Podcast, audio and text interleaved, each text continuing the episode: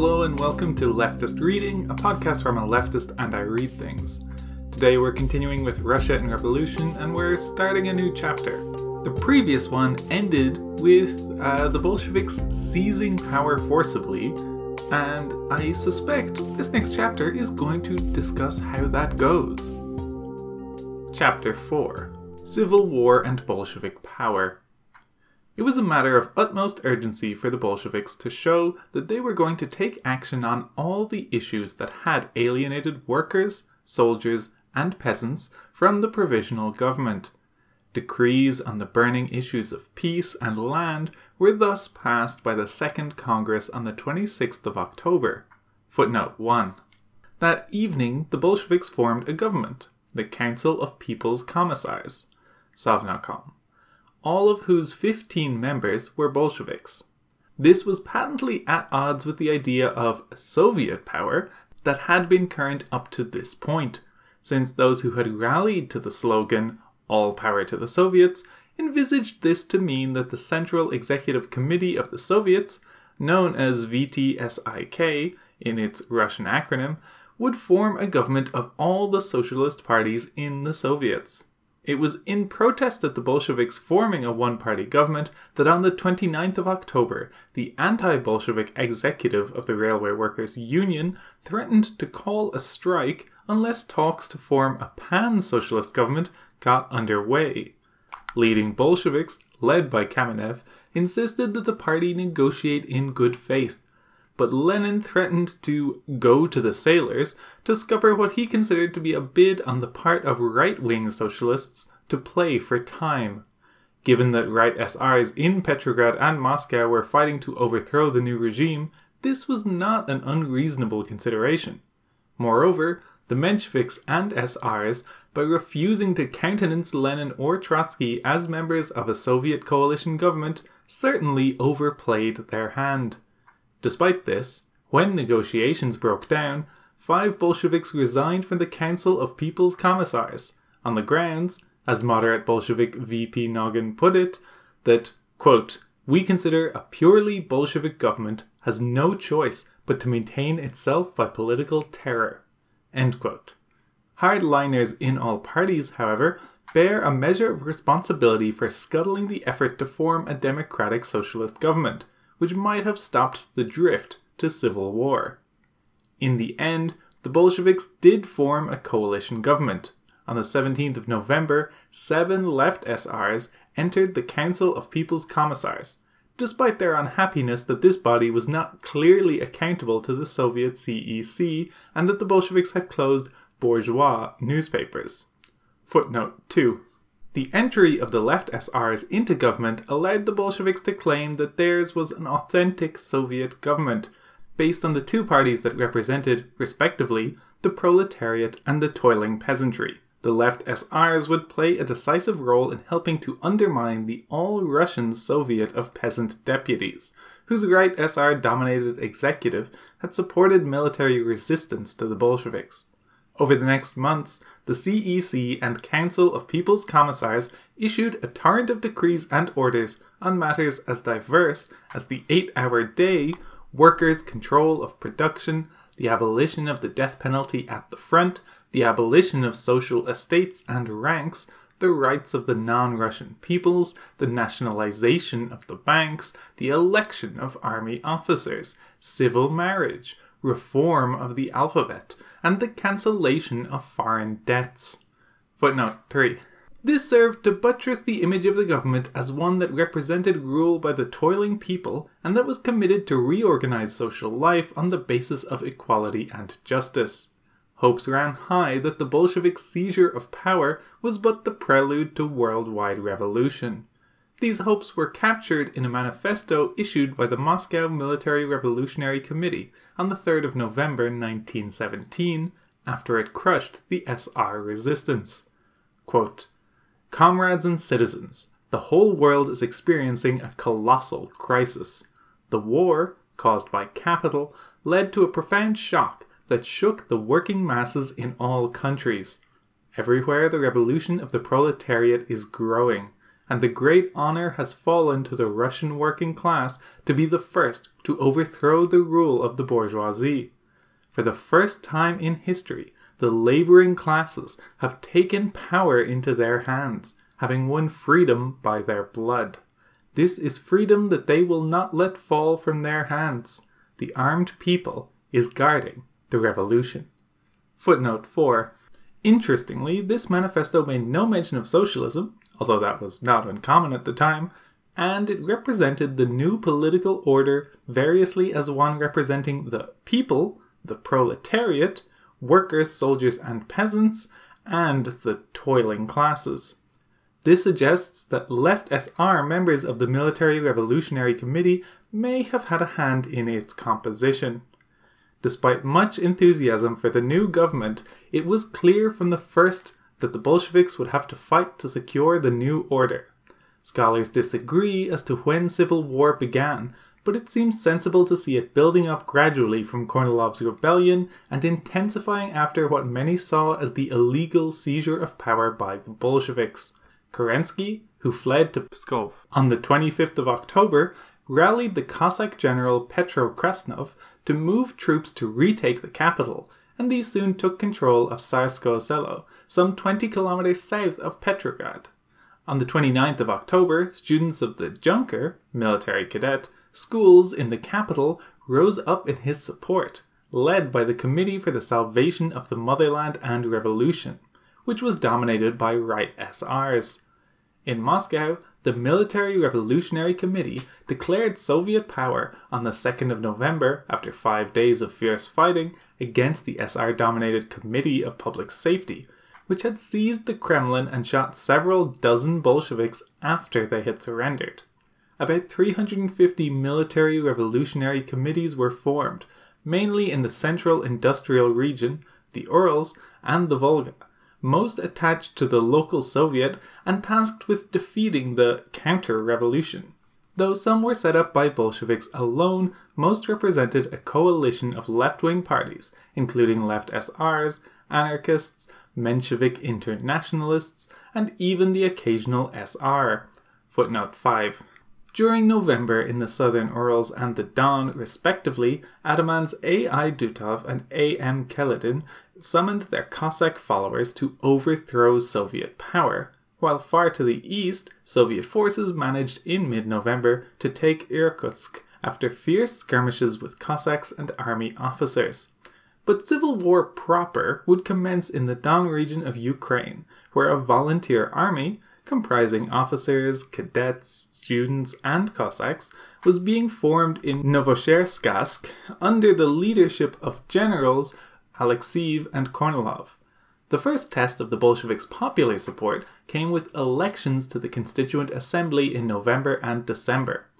In the preceding months, the Bolsheviks had made political capital out of the fact that the provisional government had postponed the elections to the assembly. Following the October seizure of power, however, Lenin argued that some form of parliamentary democracy would merely serve as a fig leaf for capitalist rule and that a government based on directly elected Soviets was a superior form of democracy. Some Bolsheviks saw no reason why Soviet power should not be combined with a parliament, and they were successful in ensuring that elections to the Constituent Assembly went ahead, optimistic that the coalition with their new left SR allies might bring them victory. From the 25th of November, the elections commenced in some areas dragging on for several months because of lack of telegraph contact with outlying regions, or lack of ballot papers and polling stations. In the Kuban Cossack region, elections did not take place until the 2nd to 4th of February, by which time civil war was in full swing. According to the full or partial returns for 75 out of 81 electoral districts, including 7 at the front, of 48.4 million valid votes cast, the SRs gained 19.1 million, 39.5%, the Bolsheviks 10.9 million, 22.5%, the Cadets 2.2 million, 4.5%, and the Mensheviks 1.5 million, 3.2%. Footnote 6. Among the non Russian peoples, over 7 million voted for non Russian socialist parties, including two thirds of the population in Ukraine who voted for Ukrainian SRs, Ukrainian nationalists, or Ukrainian Social Democrats. The SRs were the clear winners, especially when one takes into account the votes for their sister parties in the non Russian borderlands. But their vote was concentrated in the rural population. The Bolsheviks argued that had their new allies, the left SRs, been able to stand as an independent party, they would have won the lion's share of the SR vote. But it must be said that in the six electoral districts where left SRs did stand on a separate ticket, they did not do particularly well, except in the Baltic Fleet. The main supporters of the Bolsheviks were workers, soldiers, and sailors, with 42% of the 5.5 million votes in the armed forces going to the party that had consistently called for an end to the war. In Siberia, the Bolsheviks won only 8.6% of votes, compared with 75% for the SRs but 55% of votes among soldiers stationed in the garrisons. Footnote 7. This result probably represented the pinnacle of popular support for the Bolsheviks, which would dwindle significantly over the next months. On the 5th of January, the Constituent Assembly opened in dispiriting circumstances, delayed in part because sailors, soldiers, and Red Guards fired on a group of demonstrators supporting the assembly, killing 12 including eight workers from the Obukhov artillery plant, and wounding at least 20. A leaflet denounced the demonstrators as enemies of the people. Footnote 8. The longtime SR leader and former Minister of Agriculture, Viktor Chernov, was elected chair of the assembly by 244 votes against 151 cast for Maria Spiridonova, leader of the left SRs. The delegates then voted by 237 to 146 to discuss the political agenda put forward by the SRs, which prioritized the questions of peace and land but did not endorse the principle of Soviet power. By the small hours of the morning, the anarchist leader of the Baltic sailors, A.G. Zheleznikov, announced that the guard is getting tired and closed the proceedings. Forever, as it turned out. Realistically, it is hard to believe that the Constituent Assembly could have provided stable government, for political conflict was now immeasurably more inflamed than it had been in summer 1917, and the majority of delegates were not prepared to give way on what was, for the Bolsheviks, the central issue the abandonment of parliamentary democracy in favour of a dictatorship of the proletariat the 70% of the peasants who had turned out to vote in the Constituent Assembly, believing that it would legalize their title to the land, watched its closure with equanimity, confident that the land was now theirs. Footnote 9. The most consequential act of the new government was the promulgation of the peace decree on the 26th of October which called on all the belligerent powers to begin peace talks on the basis of a repudiation of territorial annexations and indemnities and national self determination. The Bolsheviks then proceeded to publish the secret treaties concluded by the Allies to expose the filthy machinations of imperialist diplomacy. The rejection by the Allies of the peace proposal led the Bolsheviks on the 2nd of December to sign an armistice with the Central Powers at Brest-Litovsk, and on the 9th of December, they began negotiations with Germany for a separate peace, something they had hitherto rejected. German terms were harsh and included the detachment of Ukraine, the annexation of the Baltic, and the creation of a rump Polish state. The Bolsheviks played for time. On the 5th of January, the Central Powers issued an ultimatum demanding the cession to them of all lands currently occupied by Germany and its allies. Lenin insisted that the German ultimatum be accepted, arguing that the Soviets had no means to resist it, and that if they temporized, worse might follow. This provoked what was arguably the deepest split ever inside the Bolshevik Party. Bukharin and the left, now organized as the Left Communist faction, insisted that to capitulate was tantamount to abandoning the struggle to spread the revolution to Germany. From the 17th of January, Trotsky, who favoured a policy of demobilizing the army, but of not signing a peace agreement, sought to drag the negotiations out. But on the 28th of January, he withdrew, refusing to sign a treaty. On the 27th of January, the Central Powers signed a separate treaty with the Ukrainian Rada. On the 5th of February, the German High Command lost patience, sending 700,000 troops into Ukraine and Russia, where they met virtually no resistance. On the 23rd of February, it proffered terms more draconian than those previously on offer. At the crucial meeting of the Central Committee that evening, the left gained four votes against Lenin's seven, while four supporters of Trotsky's formula of no war, no peace abstained. Lenin's insistence that the terms be accepted so outraged the left that they briefly discussed with the left SRs the possibility of removing him as head of government and resuming a revolutionary war. On the 3rd of February, the peace treaty was signed at Brest-Litovsk. It was massively punitive. The Baltic provinces, a large part of Belarusia, and the whole of the Ukraine were excised from the former empire with the result that Russia lost one third of its agriculture and railways, virtually all its oil and cotton production, three quarters of its coal and iron. The treaty effectively made Germany dominant throughout Eastern and Central Europe, although Lenin's calculation that the treaty would be short lived proved to be correct, albeit not for the reason, a socialist revolutionary in Germany, on which he banked. Footnote 10. Meanwhile, the Bolsheviks were also facing external pressure from Finland. On the 18th of December, the Soviet government recognized the independence of Finland, confident that the forces of socialist revolution were on the rise in the former Grand Duchy. Following the declaration of independence, former Tsarist general C.G.E. Mannerheim incorporated the White Guards into a Finnish White Army, which swung into action against the Red Guards after they seized Helsinki on the 8th of January and declared a Finnish Socialist Workers' Republic. For the next four months, Finland was plunged into a vicious civil war. The Kaiser and General Erich Ludendorff settled on a plan to wipe out the Finnish Reds and then march south towards Petrograd.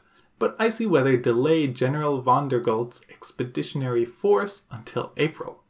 Having joined up with the White Guards, however, von der Goltz inflicted a crushing defeat on the Reds, clearing Helsinki of Red Guards on the 12th to 13th of April and taking the main industrial city of Tampere. The civil war ended on the 15th of May, but the killing did not. White terror claimed the lives of more than 5,600, and about 12,500 more would die of famine and disease in prison camps. All this in a country of just 3.1 million people. Footnote 11. The Finnish War has been rightly called the first of the savage counter revolutionary campaigns that would open a new chapter in 20th century political violence. Footnote 12. The expansion of Soviets. Despite the insecurity of the new regime, Soviet power advanced during winter 1917 to 1918 across the length of the former empire. Beginning in late November, the Bolsheviks organized a series of echelons, special detachments that traveled along the railways to make contact with the more than 900 Soviets that had come into existence since the February Revolution. Many were in the hands of SRs and Mensheviks who had no inclination to declare Soviet power, and it fell to local garrisons or ad hoc military revolutionary committees to neutralize them. By January 1918, the Bolsheviks could claim to have the allegiance of local governments in most major towns, although support was by no means solid. A host of factors, such as the political coloration of the local Soviet, the vigor of local Bolsheviks, the presence of a garrison or a sizable phalanx of workers, the existence of ethnic divisions, all influenced the ease with which Soviet power was established. In Siberia, Soviet power was carried along the Trans Siberian Railway, and by the beginning of 1918, the overwhelming majority of chairs of town and county Soviets were Bolsheviks, mainly professional revolutionaries who had been exiled there in Tsarist times. Given that workers were few, however, and that 90% of the peasantry in Siberia were independent farmers, Here, as elsewhere, Bolshevik power remained tenuous. Footnote 13. In the countryside, Soviets were created at county and township level, often at the instigation of soldiers returning from the front. Hundreds of resolutions from provincial, county, and township Soviets in the Volga region, for example, show that most peasants saw the Soviets as putting power in the hands of the toiling people. In the Urals, support for Soviet power was more uneven. There were 11 counties in Perm province, and in Kamishlovsky County, quote, almost all townships came out for Soviet power and recognized the necessity of merging with the Soviet of Workers' Deputies on a proportional basis. By contrast, in Krasnoufinsky County, quote, wealthy people, even kulaks, have been elected to the township Soviets and have tried by all manner of means to slow down the work of the Soviets. Many times we have had to take repressive measures to reorganize them. With the arrival of the County Red Guard, the local population was terrified, so the Soviet was speedily organized. Footnote 14. There were very few Soviets at village level, the land redistribution having served to strengthen the traditional village commune and although the Zemstvos had undergone democratic re election in summer 1917, there was generally little support for these institutions except among the SRs. Moscow, which became the new capital on the 12th of March 1918 as the German army threatened to take Petrograd, had little control over country and township Soviets, so the latter ignored central government decrees with impunity. On the 2nd of May 1918, the Commissar of Internal Affairs, G. I. Petrovsky, complained that county and township Soviets, quote, prefer their local interests to state interests, continuing to confiscate fuel, timber designated for railways, factories, and works. Footnote 15. The establishment of Soviet power in the countryside thus intensified the tendency for power to devolve to the lowest level. The triumphal march of Soviet power, once a favorite trope of Soviet historiography, was not a myth, but it proved to be short lived. By spring 1918, in many provincial Soviets, there was a backlash against the Bolsheviks, which was sometimes due, as in the cities of Kaluga and Bryansk, to the demobilization of the local garrison. More worryingly, the rapid escalation of unemployment and the deterioration of food supply caused many workers, who had imagined that Bolshevik victory would bring an end to their economic woes, to become disillusioned. In Tver, a textile town, the local commissars, especially the left SR, A. Abramov, alienated the populace, not least because of a number of arbitrary killings. On the 26th of March, the Bolsheviks managed to retrieve the situation by removing Abramov, increasing the food ration, and by fierce campaigning against non party candidates. On the 16th to 17th of April, new elections gave Bolsheviks 67 seats, Mensheviks 31, left SRs 11, non party candidates 8, and SRs 7. Footnote 16. In Yaroslavl, another textile town, the partial re election of the Soviet of Workers' Deputies in late April gave Mensheviks 47 places, Bolsheviks and left SRs 38, and the SRs 13. The Bolsheviks promptly dissolved the Soviet and arrested Mensheviks, thereby triggering strikes and leading to the imposition of martial law. Footnote 17. In many provincial capitals, the economic situation led to a revival of the Mensheviks and the SRs although political disagreements between the two parties meant that they were seldom able to offer effective opposition to the Bolsheviks. New elections to the Moscow Soviet from the 28th of March from the 28th of March to the 10th of April, although marred by malpractice, gave the Mensheviks and SRs only a quarter of the vote. Footnote 18. Elsewhere, the challenge came from the left, in March, SR Maximalists gained control of the Samara Provincial Congress of Soviets, and the city of Samara fell under the control of detachments of communards, backed by the garrison, who dispersed the Red Guards. V.V. Kuybyshev, at this time on the left of the Bolshevik Party, brought in military units that replaced the Soviet with a revolutionary committee. Footnote 19. This attests to a more general process that was taking place whereby the loose block of left parties that often cooperated in 1917, comprising left SRs, Menshevik internationalists, anarchists, and Bolsheviks, was splitting apart. The Bolsheviks did not hesitate to reorganize or shut down Soviets that fell under the control of forces they dismissed as petty bourgeois. Yet the unambiguous assertion of party control over the Soviets was primarily a response to an unnerving international situation and to a worsening food crisis within the country. Early in May, alarm swept through the Bolshevik leadership as the Allies intensified their intervention, discussed in the next week's section, Civil War. And as the Czech Legion, which had been fighting the Central Powers, rose up in rebellion. On the 10th of May, Lenin recommended that they seek the economic cooperation of Germany as a counter to the Allies. And there was serious consideration of moving the government beyond the Urals. It was in this context of anxiety about the survival of the new regime that the Bolshevik leadership suppressed the Soviets as multi party organs. On the 29th of May, a Central Committee circular declared Our party stands at the head of Soviet power decrees and measurements of Soviet power emanate from our party. Footnote 20. On the 14th of June, the Soviet CEC expelled Mensheviks and SRs on the grounds that they were, quote, using all means from shameless slander to conspiracy and armed insurrection, quote, to destabilize the government. Footnote 21.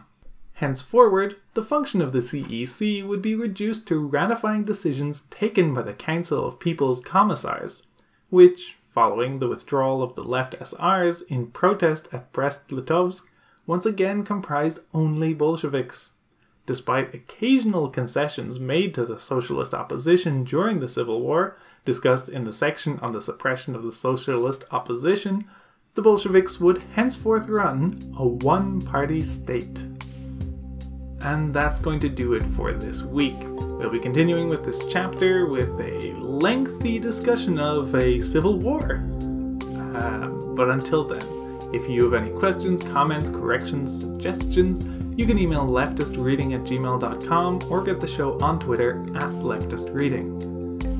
This show is hosted on the Abnormal Mapping Network. You can go to abnormalmapping.com to find this and lots of other leftist podcasts. You can also find them at patreon.com slash abnormalmapping if you'd like to support the network. I would recommend it. And our intro and outro music is Decisions by Eric Matyas. You can go to soundimage.org to find lots of his work there. Thank you for listening, and keep reading.